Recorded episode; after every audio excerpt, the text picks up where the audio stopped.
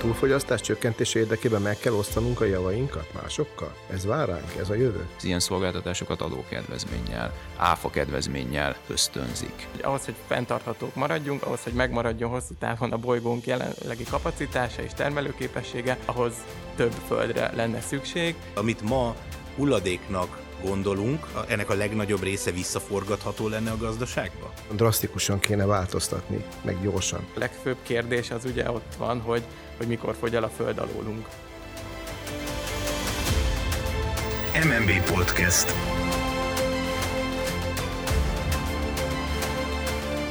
Nagy szeretettel üdvözlöm a kedves hallgatókat az MMB Podcast új adásában ahol az elmúlt adásainkhoz hasonlóan a jegybank által májusban meghirdetett új fenntartható közgazdaságtan című vitairat egyik témájával fogunk foglalkozni. Mai vendégeink pedig, akikkel ezt megtesszük, Danóci Bálint és Sajtos Péter, akik a vitaira termelés és szolgáltatás új formáiról szóló fejezetének szerzői. Sziasztok, üdvözlünk titeket itt a stúdióban. Sziasztok! Sziasztok, üdvözlünk mindenkit! Én Bodnár Erőd vagyok, mellettem pedig itt ül kollégám Nánási Kézdi Tamás, akivel szokás szerint a szerzőket fogjuk faggatni. Sziasztok, én is üdvözlöm a hallgatókat.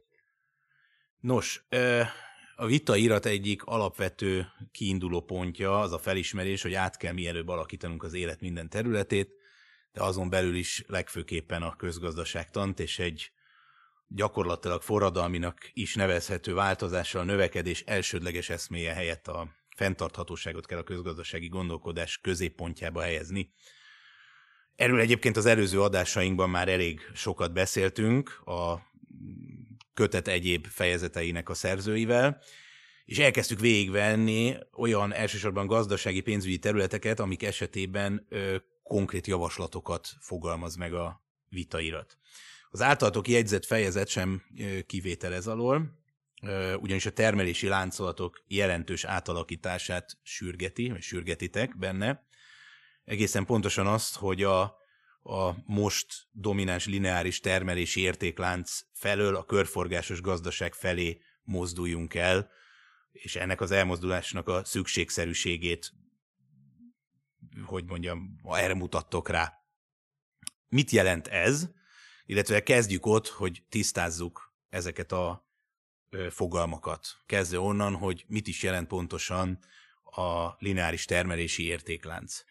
Jó, hát a lineáris termelési értéklánc, mint kezdő gondolat, hogy meg is értsük, hogy honnan akarunk eljutni hova. Ugye ez, ez az, amit igazából észre se veszünk magunkon, meg az iparágokon, hogy minden így működik, hogy összegyűjtjük valamindehez az erőforrásokat, alapanyagokat, végigviszünk egy gyártási folyamatot, majd odaadjuk valakinek felhasználási célra, és, és ugye ettől kezdődően, akkor valaki befejezte úgymond a felhasználását egy adott terméknek, meguntuk a mobiltelefonunkat, le akarjuk cserélni az autónkat, akkor ugye jellemzően ez, ez valahogy milyen formában ugye értékét veszti, és, és igazából sok esetben szemét keletkezik ezekből. Nem biztosított az, hogy tovább, hogy, tudjuk felhasználni, miután nekünk ezekre nincs szükségünk.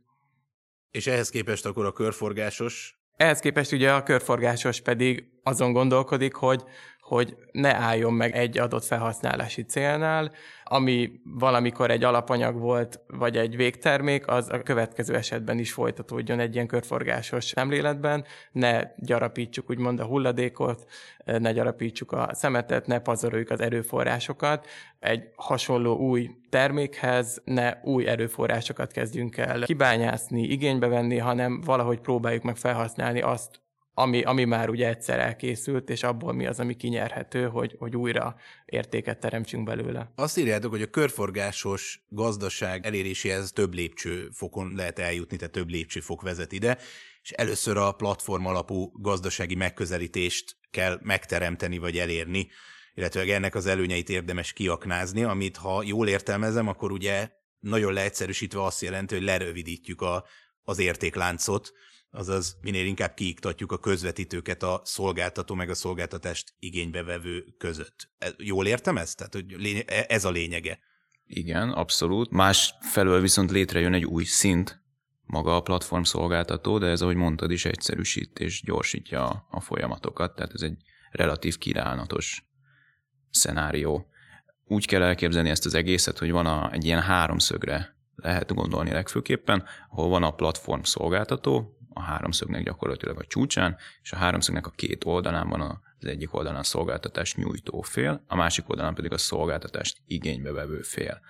Közöttük pedig egy ilyen oda-vissza nyillal is lehet ábrázolni, hogy a szolgáltatás és vagy a termék gazdát cserél, illetve ezt a háromszöget egy rombusszá négyzetté is ki lehet egészíteni manapság, mert a platformoknál az egyik alapvető segéd letjük az a technológia, és ezért van egy ilyen komplementor nevű pont, amik a technológiai szolgáltatók, felhőszolgáltató, hosting és az egyéb ilyen szereplők lehetnek.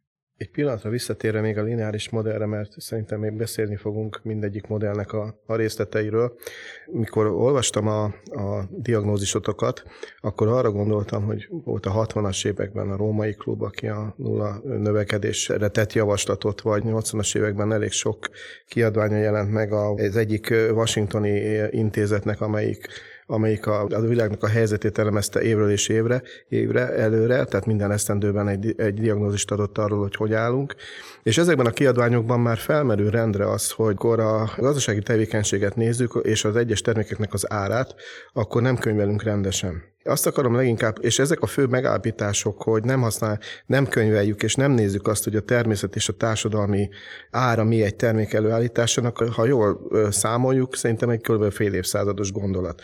Most a, a lineáris modell ehhez képest miben új? Lehet, hogy most ismerjük föl tömegével, eddig csak bizonyos intézetek, bizonyos tudósok beszéltek erről, és amikor a lineáris gazdasági modellről beszélünk, akkor már a közgazdaságtan mainstream vagy nagyobbik része, tehát hogy itt egy nagyobb felismerésnek vagyunk a tanúi esetleg, amikor erről a modellről beszélünk? Miben új ez a korábbi elképzelésekhez, korábbi diagnózisokhoz képest? Ugye a fenntarthatóságnak a eszméje, gondolkodásmódja az ugye az elmúlt 5-10 évben nagyon sokat erősödött azzal, hogy most már, most már érdemben ott tart a, a a mindenféle technológiák kérdésköre, hogy egyre pontosabb képet kapunk az adatok által, hogy adott tevékenységnek, adott folyamatnak tényleg milyen hatása, milyen lábnyoma van ugye a gazdaságunkra, vagy az életünkre, a társadalmunkra, és, és ugye ez az a az a mozgatórugó, ami miatt ugye nagyon sok, sok esetben felismerni kezdi a, a, a közgazdasági gondolkodásmód is azt, hogy, azt, hogy itt, itt valami, valami újításra van szükség. Ugye az úgynevezett overshoot day-nek a, a mérési módszertanának a kialakulása is már kicsit erre hajaz, hogy... Miről van szó? Ugye az Overshoot Day az, az ugye az a nap minden évben, amikor már azt mondjuk, hogy felhasználtuk a Földnek a, azt az erőforrás mennyiségét, ami így elegendő a mostani emberiség létszámához kapcsolódóan, és minden innen további felhasználás az azt jelenti, hogy ahhoz, hogy fenntarthatók maradjunk, ahhoz, hogy megmaradjon hosszú távon a bolygónk jelenlegi kapacitása és termelőképessége, ahhoz több földre lenne szükség, és ez ugye a jelenlegi fogyasztási termelési mintázatokkal és a többnyire lineáris modellekkel azt jelenti, hogy így egyre közelebb jön, 1,6-1,7 földre van szükségünk már manapság így világszinten. És ha naptár, naptár szinten nézzük, akkor egyre korábban van ez a dátum, amikor fölértük a Földet, úgymond, nem? Igen, igen. És ugye itt nagyon fontos látni, hogy az 1,6 föld az globálisan értelmezendő. A felhasználás, meg erőforrás intenzívebb iparágak, meg országok esetében ugye sokkal hamarabb eljön ez a nap, akár júliusban, júniusban is, hogy, hogy igen, akkor most, most, ha folytatni akarnánk, akkor még egy földre lenne szükség. Igen, értem. Azt nem tudom, mennyire, mennyire lehet azt mondani, hogy ebben a nagyobb felismerésben, amit a ti gazdasági modelletek is jelez, mennyire lehet szerepe a 2008-as globális pénzügyi válságnak? Jelentette ez valamiféle pontot, fordulópontot, vagy egy állomást abban, hogy a nagyobb léptében kezdtünk gondolkodni a fenntartató gazdaságtanról?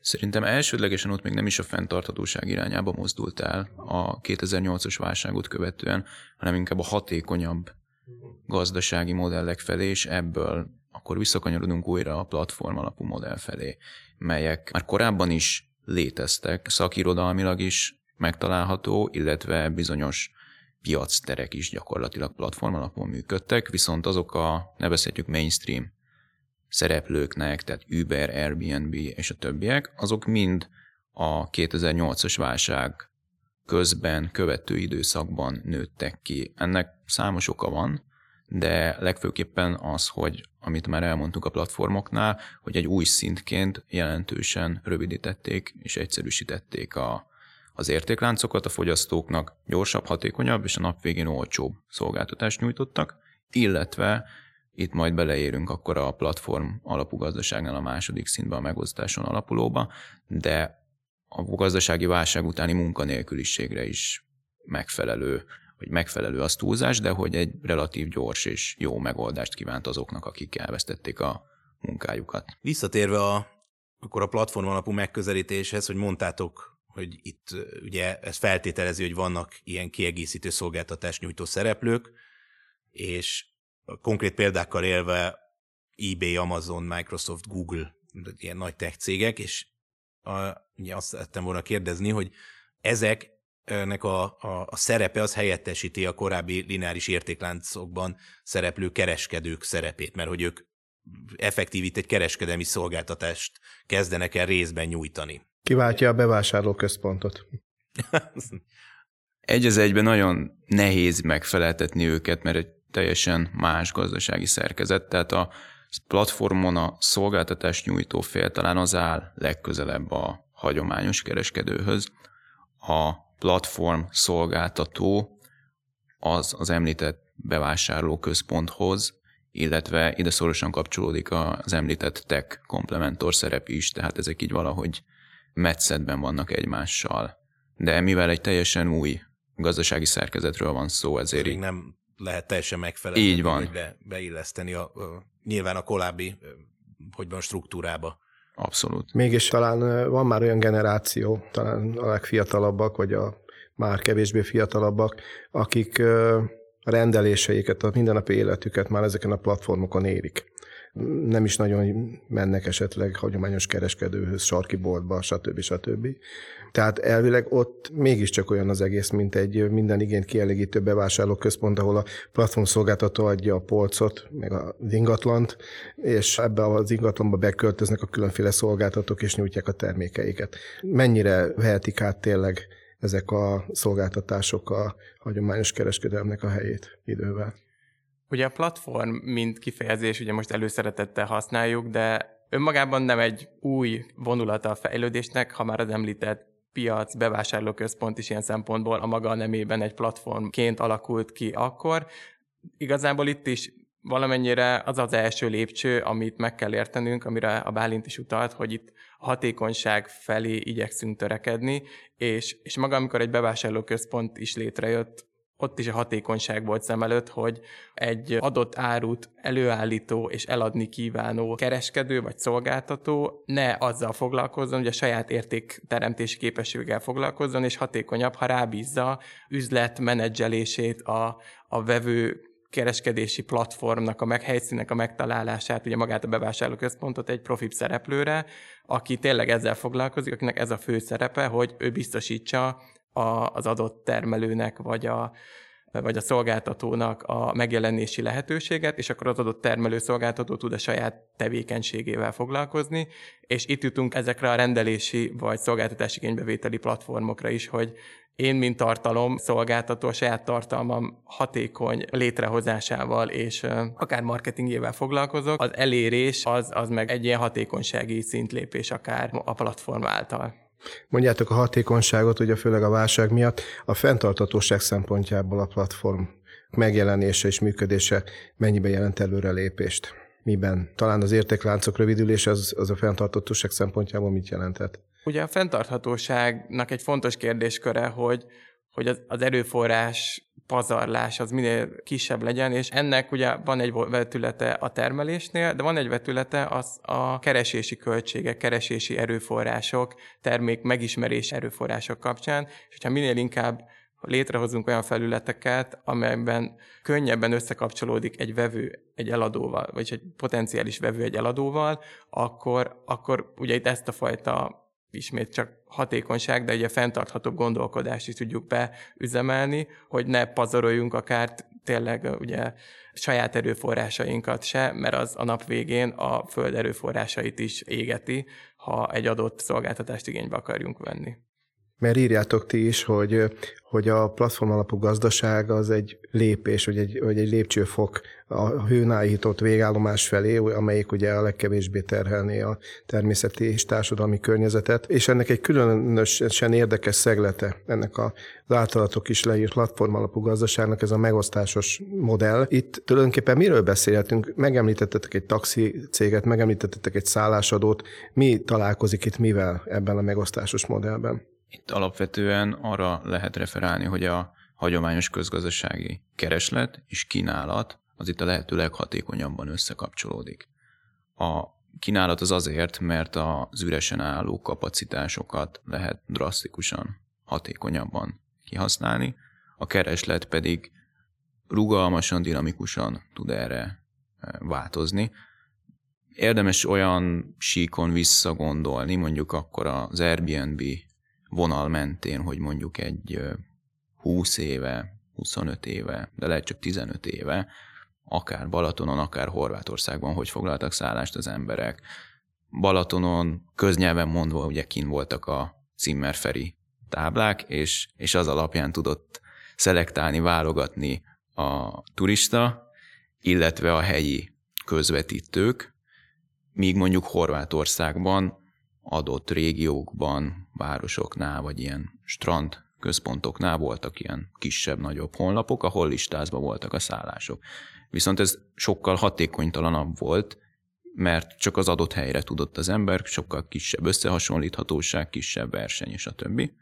Ezáltal viszont, hogy egy platformra rákerült minden, sokkal átláthatóbb, a belépési küszöb is lejjebb került mind a két oldalon, és így az árverseny is jelentősen Na jó, én a Bookingon, hogy említsek, akkor én is egy Igen? márkát tudok foglalni szállást, ugye? Tehát vannak szállásadó, szállás megosztó portálok is, nem csak ez, amit említettem, hanem jóval több, de ezek azért mégis mások, mint a te általad említett megosztásos modell. Nem az a lényeg, azt hiszem, hogy akinek van felszabadult kapacitása, nekem van egy lakásom, és az valamikor üres, akkor be tudok szállni egy ilyen szállásadó szolgáltatásba? Tehát, hogy az egyébként üresen álló kapacitásokat dobjuk piacra? Mert az más szerintem valamennyire, mint hogyha én lefoglalok egy, egy tengerparti szállodában egy üdülőhelyet. Abszolút, ez így van. Viszont azt látni kell, hogy ezek a határvonalak eléggé összemosódtak. Tehát az Airbnb is alapvetően, amit említettél, az üresen álló kapacitás kiadására jött létre, viszont elég hamar üzleti esedett, és még a kezdetekkor, ahogy az alapítók is a saját apartmanjukban az üresen álló szobát adták ki egy design konferenciára, és az első bérlő, bérbeadók is ugyanígy tettek. Tehát ha volt egy üres szobája, felfújta a matracot, betett egy francia ágyat, stb. stb. és kiadta. Vagy adott esetben, amikor elutazott mondjuk két hétre, akkor kiadta a lakását. Viszont látható volt, hogy erre van egy jelentős kereslet, mivel sokkal olcsóbban tudták igénybe venni a, a felhasználók, és így kezdődött az említett üzleti esedés, és nem kell New Yorkig menni, hanem Budapesten is korábbi cikkekben és ilyen adatbázisokban látszódott, hogy, hogy voltak olyan szállásadók, akiknek 50 vagy 100 ingatlanjuk volt kiadó. Nyilván ez nem feltétlen van a tulajdonukban, de az oldalon is listázható. Hát ez már nem a felfújt matrac romantikája? Ez már abszolút nem. És itt már bejönnek egyéb tényezők is, tehát a, a lakócélú használat és, a, és az üzleti használatnak a ütközése. Hát a körforgásos modell érdemi újdonsága az állandó újrafelhasználódás, felhasználás, hogy ilyen magyar talanul mondja, ami ugye feltételezi a felhasználó általi kötelező visszaszolgáltatást. És hát ez gyakorlatilag ugye, most megint le akar, leegyszerűsítve azt mondom, hogy a határozatlan idejű tulajdonlás megszűnését feltételezi, és ha jól gondolom, akkor jelentősen átalakítja a tulajdonlás fogalmát is, mert itt a végfelhasználóból egyfajta tartós bérlővé lépünk elő, nem? Tehát itt ez egy, ez, ez egy nagyon még gondolkodásbeli váltást igényel az emberek részéről. Teljes mértékben. Ez így van. És relatív új hír vagy bejelentés, hogy például az Apple is már ilyen téren gondolkozik ezekkel az iPhone telefonokra vonatkozó előfizetésekkel. Gyakorlatilag hasonlóan működne, mint akár egy Spotify vagy Netflix előfizetés. Elképesztő úgynevezett, hát most ezt magyarra nehéz lefordítani, de ilyen lock-in effektus, tehát hogyha valaki egyszer előfizet, akkor üzletileg ez egy tök jó megoldása a cég számára, mert kis túlzással fizikailag ki lehet belőle ugrani, de olyan kényelmet fog biztosítani, hogy, hogy nem fog nagyon gondolkozni azon, hogy másik márkára váltson. Viszont, hogyha a cég pedig megoldja a körforgásos részét ennek, amit említettél, akkor nagyon pozitív irányba tud elmozdulni ez a körforgásos dolog. És hogy most miért nincsen ez, szerintem ezt ott lehet jól átgondolni, vagy észrevenni, hogyha mondjuk elmész valamelyik nagy elektronikai áruházba, ott megveszed a telefont. És ott az értéklánc a te irányodba épül fel. Viszont, hogyha ezt a telefont 2-3-4 év után le akarod cserélni, vagy tönkre megy, összetöröd, stb., ebbe az áruházba lehet, hogy vissza tudod vinni, de nincsen kiépítve az infrastruktúra arra, hogy ez az értéklánc a visszafordított irányba is működjön, és ezt tudná ez a körforgás bezárni. Tehát nem is kell visszafordítás, hanem csak továbbfordítás, nagyon leegyszerűsítve szól. Tehát itt akkor a, ezekre az új formákra való áttérés, egyrészt az erőforrásokkal való gazdálkodást hivatottak átalakítani, másrészt ugye a negatív kibocsátást is akarják csökkent, vagy hát csökkentenék. Illetőleg ahogy írjátok, arra is jó, hogy be lehet azonosítani az esetleges túlfogyasztást is. Ez, ugye ez hol bukik ki a rendszerből, illetve hogy ez ez hogy működik. Nyilván a következő kérdésem logikailag az lenne, hogyha beazonosítottuk a túlfogyasztást, akkor vajon hogyan lehet, mit lehet azzal kezdeni? Hogy ön, önbelátásra lehet sarkalni vele az embereket, vagy esetleg akkor belép valamilyen szereplő, mondjuk a, az állam, hogy akkor azt mondja, hogy itt ezt, akkor itt valahogy ő kontrollálni fogja ezt, mert hogy itt most már számszerűen bizonyítható az, hogy túlfogyasztás van bizonyos területeken. Túlfogyasztás ugye azért is egy érdekes koncepció, és ugye ezért gondolkodunk mi is így lépcsőzetesen, hogy platform, megosztásos és körforgásos, mert először fontos ugye felismerni azt, hogy mi az, amiben mi tényleg pazarlunk és túlfogyasztunk, mert ugye csomószor már az is egy felhasználó általi túlfogyasztás, amikor effektíven nem használjuk az adott termékünket. Például arra gondolok, amikor megveszünk egy autót, ugye külön legyártanak nekünk egy új autót, az ott áll nálunk parkolóban, garázsban, és aki még gyakran használja ezt az autót is, az is mondjuk napi három vagy négy órát használja mondjuk 24-ből egy átlag felhasználó, de, de aki csak mondjuk munkában használja, az ugye napi egy, max. két órát, ha ezt így visszaosztjuk, azért 95-98 százalékban áll az az autó, és ezzel ugye nem, mi abban a pillanatban, amikor áll, nem használjuk, de túlfogyasztottuk azokat az erőforrásokat, amik az előállításhoz kellenek, és ugye nem kell ilyen messzire menni, egy hajszárítót is jellemzően nem nap 24 órájában használunk, mégis tulajdonoljuk, mégis ilyen szempontból az erőforrásait túlfogyasztjuk a legyártásának, úgyhogy ezeket a, a gondolatokat igyekszik itt minden formában gondolatmorzsákat elcsepegtetni ez a különféle modell, és itt ugye egyaránt fontos szerepe van a felhasználóknak is, hogy állnak hozzá egy tulajdonláshoz, egy, egy szolgáltatás igénybevételhez, és igen, egyéb gazdasági szereplőknek, mint a, a vállalatoknak, valamint az államnak is, de itt ugye a legnagyobb kérdés továbbra is az, hogy mik azok az időtávok, amikor nekünk érdemes és jó gondolkodni, amire így átállhatunk erre, és ugye milyen egyéb gazdasági, meg egyéb érintetteket kell ehhez összehangolni, ami ugye nem egy egyszerű feladat. És közben, bocsánat, csak azon gondolkoztam közben, hogy milyen olyan fogyasztói termék lehet, ahol nem beszélhetünk túlfogyasztásról, most a te példáddal élve, és például az jutott eszembe, hogy esetlegesen az okos telefon, tehát szerintem kevés olyan eszköz van, amit ma- annyira maximálisan mindenki kihasznál, folyamatosan nála van, állandóan nyomkodja, de ezen kívül nem is tudok más mondani, esetleg a jegygyűrű, ami mindig ott van valakinek a, a kezén, és az mondjuk kevésbé elcserélhető, vagy hát gondolom az abból azért lennének konfliktusok. Nyilván ugye minden éremnek két oldal van, tehát ezt mi is nagyon jól tudjuk, hogy amit így társadalmi és összhasznossági és fenntartós szempontból hasznosnak gondolunk, ugye az az egyéni hasznosság szempontjából nem feltétlenül a legkifizetődőbb manapság, ugye emiatt is nagyon nehéz kialakítani ezt a, ezt a gondolkodásmódot az említett eszközökre is. Igen, igen, 98%-ban nem használjuk, de amikor az a 2% nagyon kell, akkor tényleg jó, ha ott van. Ha én reggel 8-kor be akarok ülni az autóba, és azt látom, hogy pont ha megosztott Más autó használja. más használja, akkor ugye kicsit ellenérzés keletkezik egyéni szinten, pedig lehet, hogy társadalmi szinten az a jó, ha az az autó, vagy az a hajszárító, vagy bármi, az minél nagyobb hatékonysággal részt vesz egy folyamatban. Ez, ez elég meredek, tehát hogy gondoljunk akkor arra, hogy van egy autó, ami sokaké, és akkor én is használom 8-tól 9-ig, más használja máskor, és akkor végeredményben a túlfogyasztást lehet ezzel csökkenteni, hiszen folyamatosan üzemben van. Hát ugye pont ez a kérdés, hogy nem biztos. E- Ez az, amit meg kell néznünk, meg kell mérnünk, mert hogy így is magas, úgymond káros anyag kibocsátások vannak, hogy lehet, hogy egy autóban egy ember ül, és nagyon sok autó van, de az autó sokat nincs használva. De hogyha egy autót mindenki nagyon sokat használ, ugye akkor az meg, az meg megint az merül fel, hogy akkor bírja az autó, mennyire káros a, az a felhasználás, hogy egy autót mondjuk 90%-ban nyüstölünk. Na de a túlfogyasztás csökkentése érdekében meg kell osztanunk a javainkat másokkal? Ez vár ránk? Ez a jövő? Hát igen, ez egy nagyon jó kérdés, hogy, hogy ez, Ez az vezetne optimális. Társadalmi szinten optimálisnak tűnik, nyilván még nem voltunk ott, hogy, hogy ezt be is igazoljuk.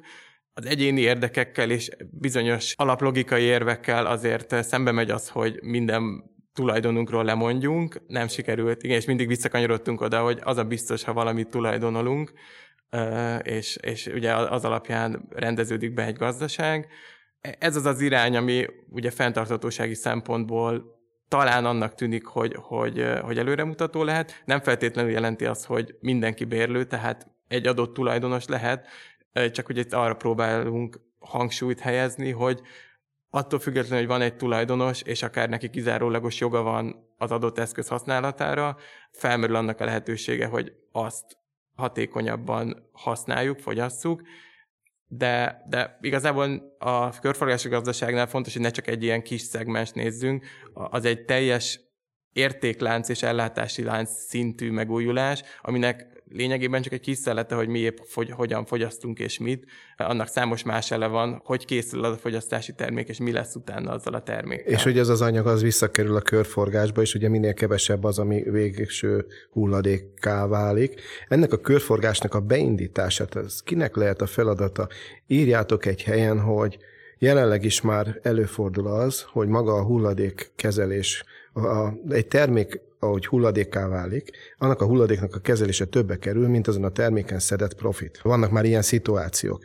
Tehát magyarán, aki ezt a terméket előállította, és annak lenne a feladata, hogy ezt a hulladék kezelést is megoldja, mert hát felelőssége, ő állította elő, ő bocsátotta ki, akkor negatív lenne a mérleg. Összességében ennek, ennek a terméknek negatív lenne a mérlege.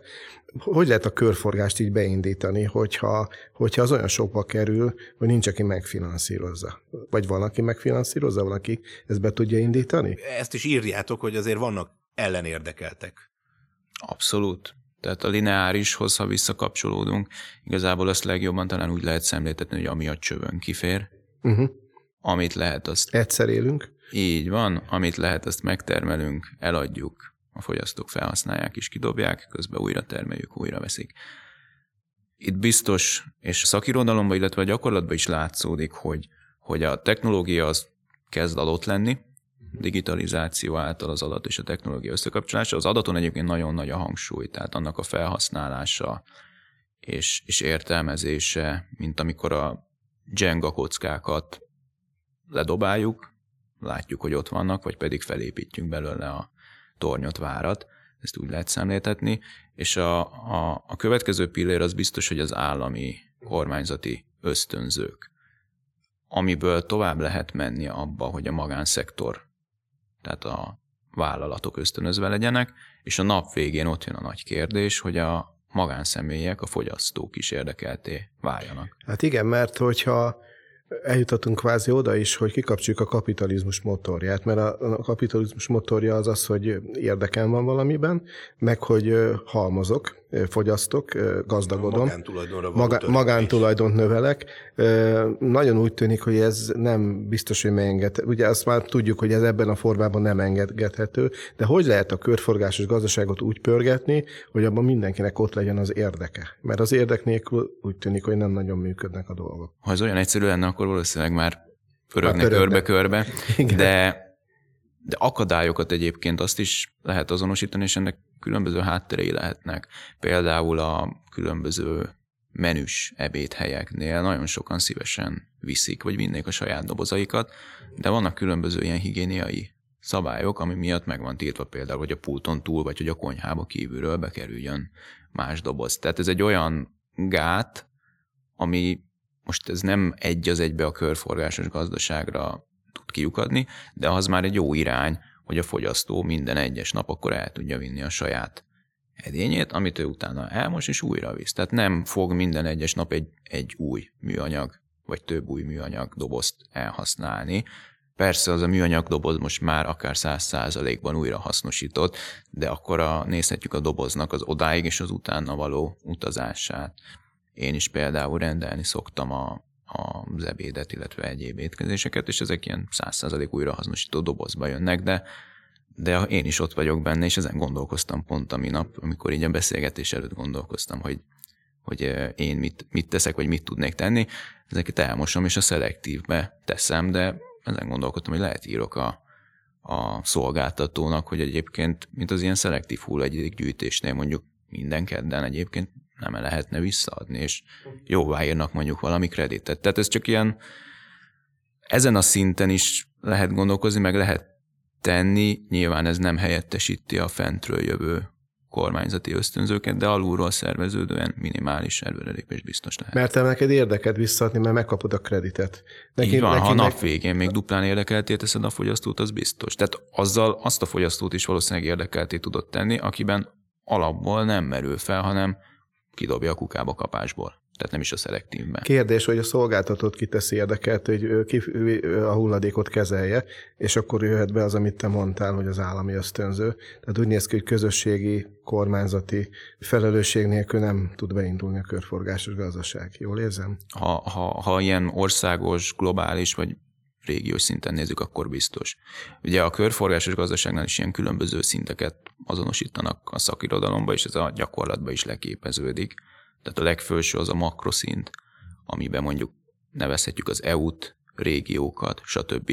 Akkor van a mezószint, ami a helyi ökoszisztéma, vagy ilyen vállalatoknak az értékláncai, és van a mikroszint, amiről gyakorlatilag most beszéltünk, tehát a magánszféra kis túlzással, a magánszemélyek és a vállalatok közötti kapcsolatok. És ez a három egy irányba mutat, akkor indulhatnak be a dolgok, ha jól értem. Igen, egy irányba és egy körbe ér. Így van hogy ne felejtsük el, a mikroszintnél tartottunk. Van egy nagyon érdekes, inkább filozófikus kérdésem, valószínűleg egyikünk se fogja tudni a választ, de ezek kíváncsiak a véleményetekre, hogy miután alapvetően, ugye ezt már mondtuk, hogy radikális változást követel meg ez az egész az emberektől, a magántulajdonnal, meg a fogyasztási igényekkel kapcsolatos szokásaikkal kapcsolatban kell egy nagyon erős változást, mindenhol, de gyanítom, hogy legfőképpen a, a nyugati, tehát fejlett államokban, vagy fejlett országokban.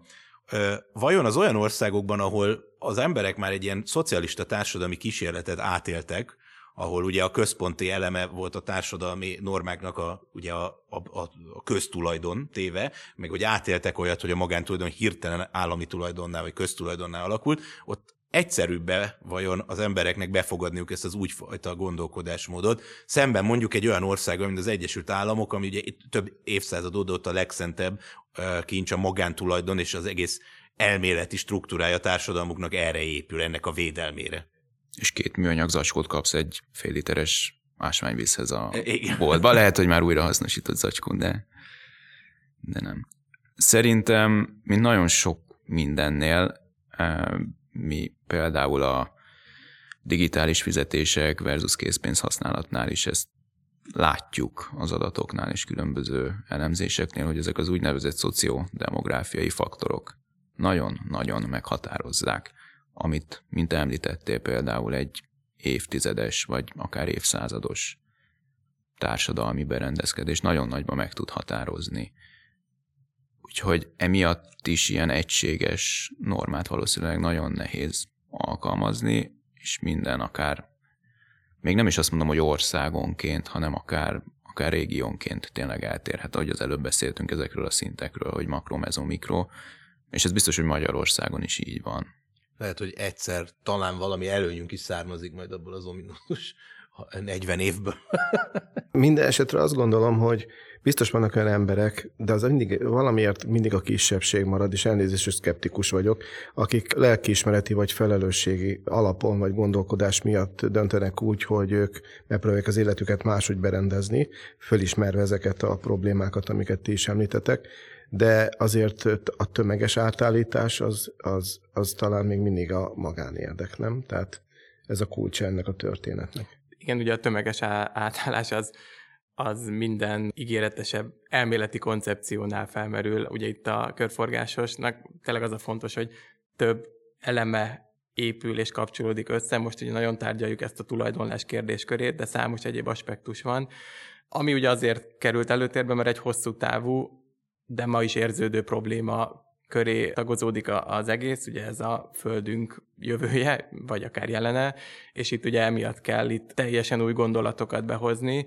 ami ugye szokás szerint rövid távon megvalósíthatatlannak tartjuk, hosszú táv meg már nagyon messze van, hogy gondolkodjunk rajta, de ugye ezt a gondolkodásmódot akarja behozni egy elméleti szinten, hogy tényleg vizsgáljuk meg ezeket a lehetőségeket, és ugye visszatérve akár a berendezkedésre, akár a kapitalizmus iránti elköteleződés kapcsán. Ugye ez, ez amit, amit még nem tudunk és meg kell vizsgálni, mert nagyon fontos kérdés valóban, hogy ha mindent fenntartható és körforgásan gondolkodunk, akkor hogy fogjuk értelmezni például a kisvállalkozások, az innovatív, a feltörekvő szereplőknek a, a létjogosultságát, és az ő olyan szempontú motorját, hogy nekik ugye azért vannak profit céljaik, mert egy adott hatékonysági problémára keresnek választ, egy új technológiával, egy új üzleti módszerrel, és ugye lehet, hogy itt jön be az, az a kép majd, hogy ők maguk is fenntarthatóban fognak gondolkodni, de ettől függetlenül az ő berendezkedési logikájuk, a kapitalizmus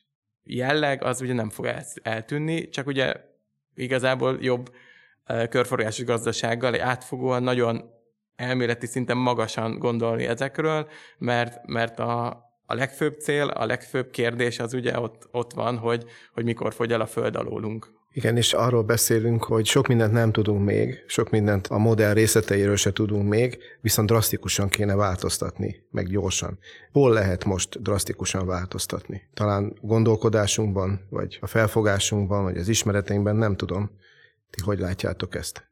Mert azt jelzitek, hogy drasztikusan kell változtatni. Drasztikusan nem is lehet gyorsan változtatni valószínűleg, vagy, vagy nagyon erőteljesen. Van ez a jó ábra, vagy ilyen grafikai komédia, ezt hogy is mondják? Mém. Mém. Na, nem mém, de hogy a, tehát ez a, amikor viszi a nyuszika előtt a, mögötte az egér, ez a stick and carrot az angolban. Ez a mézes madzag versus korbács. Tehát ez a nevelő célzatú szabályozás az elején felkínálja a mézes madzagot, viszi-viszi, és akkor vagy élsz vele, vagy nem, ráharap-e vagy sem, és egy idő után, ha nem, akkor viszont akkor jön a büntetés.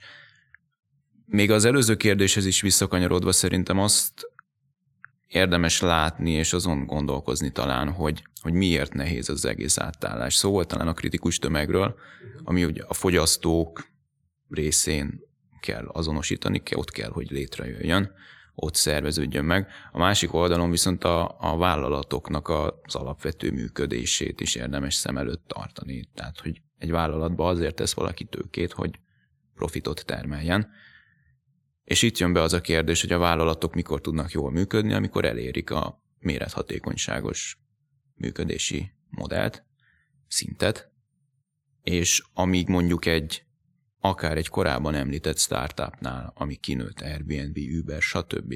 Ott egy egyirányú üzleti kapcsolat kellett, hogy létrejöjjön a vállalat és a magánszemélyek között. És ha megvolt a kritikus tömeg, akkor jól működött. Itt viszont nem egyirányú, hanem gyakorlatilag minden esetben két irányú kapcsolatot lenne kívánatos, és nem is csak egy vállalat és egy fogyasztói csoport között, hanem ez egy nagyon sűrű hálózatos rajzolást igényelne. Tehát ez biztos, hogy jelentősen meg fogja nehezíteni. A, az utolsó kérdésre válaszolva pedig edukációval és állami ösztönzőkkel lehet, de, de drasztikusan rövid idő alatt nem, ez egy hosszú távú, de legalább középtávú. Említettetek már, vagy említettünk már a beszélgetés során olyan példákat, ahol elindultak változások a fenntartatóság irányába. Talán a közlekedés területén is említettek ilyesmit. Lehet-e még példákkal előállni, ahol, ahol láthatók kisebb léptékben megvalósult modellek, követendő példák? Én annyival egészíteném ki, hogy vannak-e olyan területek, ahol vannak nagyon jó példák, illetve vannak-e olyan területek, ami kifejezetten negatív területként hozható föl, ahol ez nagyon lassú vagy nagyon kilátástalannak tűnik, hogy körforgásos modell valaha is megvalósuljon. Itt talán úgy érdemes elindulni, amiről korábban szó volt, tehát egy okos hajszárító autó, hogyha egy ilyen skálát rajzolnánk, hogy melyik, amelyik mennyire van hatással az egyén, tehát az embereknek az életére, mennyire ragaszkodik hozzá, milyen gyakran akar hozzáférni, vagy mikor van szüksége, és melyik, amelyiknek sokkal kevésbé, tehát ez már egy jó kiindulási pont lehet, és nem szabad elfelejteni a, a, az anyagi ösztönzőket. Tehát egy autónál, ami egy jelentős kiadási tétel, ott sokkal jobban lehet ezzel balanszírozni, mint mondjuk egy hajszárítónál, ami egy pár ezer forintos, vagy maximum 10-20 ezer forintos tétel, most egy lakossági hajszárítóról beszélünk értelemszerűen, ott sokkal kevésbé, sőt, valószínűleg lehetetlen a felhasználási szokások miatt is, hogy kialakuljon egy ilyen. Persze családon belül megosztható, de... Talán gyakorlat is. de lakáson túl, vagy háztartáson túl már so, sokkal nehézkesebb. Az autónál viszont ez egy tök jó példa, ahol az is látszik, ezt talán nem említettük, de hogy a carsharing szolgáltatóknál is a nagy autógyártók is beléptek a piacra, akár közösen is, tehát a legnagyobb német gyártók is közösen üzemeltettek, üzemeltetnek carsharing szolgáltatókat, és ezeknél az autóknál, a gyártási folyamatoknál is már valamennyire látszódik, hogy hosszú távra terveznek. Tehát ezeknél az autóknál is a, a szolgáltatás nyújtó félnek az az érdeke, hogy ne 150-200-250 ezeret, ezer kilométert fusson csak az autó, hanem egy-másfél milliót, amit egyébként egy újabb elektromos akár kisebb-nagyobb problémák nélkül meg tud tenni, de a belső égésű motorosoknál ez még egy jelentős kérdés, kihívás. És ezt ezek a gyártók elkezdték megoldani azzal, hogy ezeknél az autóknál nem ugyanazt tudod kibérelni ezekre a pár perces, pár órás, vagy pár napos utazásokra, mint hogyha bemész ugyanennek a márkának a szalonjába, és, és vennél, vagy leasingelnél egyet saját felhasználásra. Benne még egy kérdés maradt meg, ugye az optimális végcél a körforgásos gazdaság megteremtése lenne, de ez akkor az is feltételezi, hogy lényegében szinte minden újra hasznosítható. Tényleg így van ez? Tehát amit ma hulladéknak gondolunk, vagy végterméknek, amit, amit, ami valahova le van pakolva, hogyha meg lenne a kellő szándék, akkor, akkor ez, ez tényleg ennek a legnagyobb része visszaforgatható lenne a gazdaságba? Nagyságrendileg igen, nyilván ez különböző kémiai és egyéb szaktudást mélyebben igényel, de az látható, hogy már csak a szelektív hulladékgyűjtésből is, ahova, hogyha valaki ténylegesen jobban megnézi a kidobandó szemetet, akkor a többségét azt már oda tudja gyűjteni. Nyilvánvalóan mindent nem. Az, hogy a körforgásos gazdaság modellje nem arra gondol szűken értelmezve, hogy a hulladékot hasznosítsak újra, hanem az egész gazdasági berendezkedés olyan legyen, hogy eleve az kerüljön be a rendszerbe, amiből nagyon valószínűséggel nem, hogy nem lesz hulladék, mert az túlzás de olyan hulladék lesz, ami akár újra felhasználható, és igen, ma, ma számos olyan hulladék van, amit ne, amivel nem tudunk mit kezdeni, az tényleg hulladék lesz, de ugye itt ez a teljes gondolkodásmódbeli átfordítást célozza, ugye nem is a globális, nem is a köz, körforgásos gazdaság a globális végcél, hanem a fenntarthatóság, teljes értem, hogy minden, ami magunk körül van, ugye azt szolgálja, hogy fenntarthatóbb lesz, hogy amit most el tudok végezni, vagy amilyen életminőségem van, az holnap, tíz év múlva a gyerekek, unokáknak 30-50, 100 év múlva is meglegyen. És egy dolog, amit említettél, ez a gondolkodásmód, szemléletmód, szerintem még nem érintettük, de hogy a, a kidobás helyett a megjavítás. Ez egy nagyon fontos lépcsőfok, mert jelentősen meg tudja hosszabbítani egy adott terméknek a hasznos, a használati élettartamát, és teljesen mindegy, hogy egy cipőről, egy sportpólóról, hátizsákról, vagy, vagy egy elektronikai eszközről beszélünk. Elektronikai eszköznél jobban benne van a köztudatban az, hogy megjavít tartja az ember, mert alapból is egy költségesebb eszköz, tehát az újbóli beszerzés az sokkal fájdalmasabb az egyén számára, míg mondjuk egy cipő, amit már hordott is, vagy bármilyen ruhadarab elszakadt, stb. azról sokkal kisebb költségből tud újat megvenni. Viszont régen erre megvoltak. Egyrészt a gondolkodásban is sokkal jobban benne volt, mert nehezebb is volt új termékhez jutni, másrészt azok a szakemberek, akik ezzel foglalkoztak, tehát a cipésztől kezdve a varrónőig, azok háttérbe szorultak, kevesebben nyújtanak ilyen szolgáltatásokat. Szerintem látszódnak pozitív irányok itthon is, de amit érdemes egyébként megfontolni, átgondolni, vagy akár beszélni is róla, hogy az északi országokban akár ez, ez ilyen szolgáltatásokat adókedvezménnyel, áfa kedvezménnyel ösztönzik. Már és így megjavítanak. Így van. Tehát, uh-huh. hogyha te a valamelyik terméked, amit megvásároltál, elromlik, és ezt szabónál, cipésznél, stb. megjavítatod, akkor vannak olyan országok, ahol ezek alacsonyabb vagy akár nullás áfakulcsal rendelkeznek.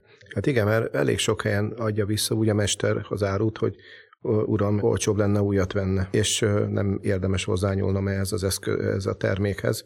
Tehát ugye azért a régi tartóságot is azt hívta életre, hogy azt tartotta életben, hogy úgy volt olcsóbb. Az, akkor is az volt az érdeke a polgárnak, hogy ezt a megoldást válassza. És amikor mondjuk azt, hogy bezzeg a régi idők termékei milyen sokat kibírnak, és írjátok ti is a mai termékekbe, akár előre tervezett elavulás Így van, van betervezve. Egyébként ez sokszor még az összeesküvés elméletek szintjén jelenik meg, de ezek szerint nem csak ott van, hanem tényleg létezik. Hát, ö, bocsánat, hogy belevágok, de a villanykörte témában ott volt korábban egy ilyen hm. kartel megállapodás, így van. Azt a mindenit. Valamikor valahol elpattan a szál. Igen. Így van. Tehát, Mert azok hogy... gyakorlatilag örökké tudnának világítani, de akkor a gyártók... Igen, ugye itt kell az, hogy, hogy ne, nem is konkrétan egy-egy adott iparágat, vagy egy-egy adott terméket kell nekünk így gondolati szinten figyelembe venni, hanem ugye egy-egy ilyen folyamat elemet, ami minden iparágra igaz, akár itt az elavulással, a megjavítással, és az erre vonatkozó akár egyéni érdekekkel, vagy, vagy költségekkel, amit ugye tényleg beszéltünk is, hogy, hogy egyszerűbb és olcsóbb valamikor újat venni, és, és ugye itt meg nagyon sokszor az játszik közre, hogy aki a, mondjuk az adott terméket előállítja, neki az, az érdeke, hogy minél többet és újabbat állítson elő, mert ő nem foglalkozik utána a további életútjával a terméknek, nem hozzáviszi vissza az ügyfél javításra, nála újat tud venni. Igen, úgyhogy lehet, hogy visszatér ez a békebeli időszak, amikor még megbecsültük az egyes árucikkeknek az élettartamát, és azt gondolom, hogy akkor tudnak változni a dolgok, hogyha ha jól értettem mindazt, amit elmondottak, hogyha mindent annak rendelünk alá, hogy az az anyag, ami a termékben van, az megmaradjon, és tovább éljen valamikért. És azt hiszem, ez az a váltás, amire szükségünk, ha nem tudom, jól érzem-e. Fenntarthatósági szempontból és szemléletből egészen biztosan. Igen, fontos, hogy most tényleg mi fenntarthatósági oldalról beszélünk, hogy nagyon érintettük, hogy azért más kérdéskörök és más motivációk is felmerülnek egy adott gazdaság, egy szervezet, egy egyéni gondolkodásmódnak a működésében, de ugye most mi fenntarthatósági irányból igyekszünk a leginkább kívánatosabb irányt így feltérképezni. Hm. Akkor, ahogy én látom, megfogalmazódott az záró gondolat. Úgyhogy kedves Bányt, kedves Péter, köszönjük, hogy itt voltatok velünk ma, és köszönöm a hallgatóknak is, hogy ma is velünk tartottak. Hamarosan új adással fogunk jelentkezni, addig is, ahogy mindig szoktam mondani, kövessék az újdonságainkért az LMB internetes felületeit, a YouTube csatornánkat, közösségi oldalainkat, illetőleg arra buzdítom önöket, hogy keressék fel az új fenntartható közgazdaságtan honlapját a www.mmb.hu per web per új fenntartható címen, vagy közvetlenül az mmb.hu oldalról. Az oldalon várjuk az önök véleményét is a vitairattal kapcsolatban. Viszont hallásra. Köszönjük szépen. Köszönjük viszont hallásra. Sziasztok. Az adásban elhangzottak a beszélgetésben résztvevők saját véleményét tükrözik, amely nem feltétlenül egyezik a Magyar Nemzeti Bank véleményével, így azok nem tekinthetőek jegybanki álláspontnak.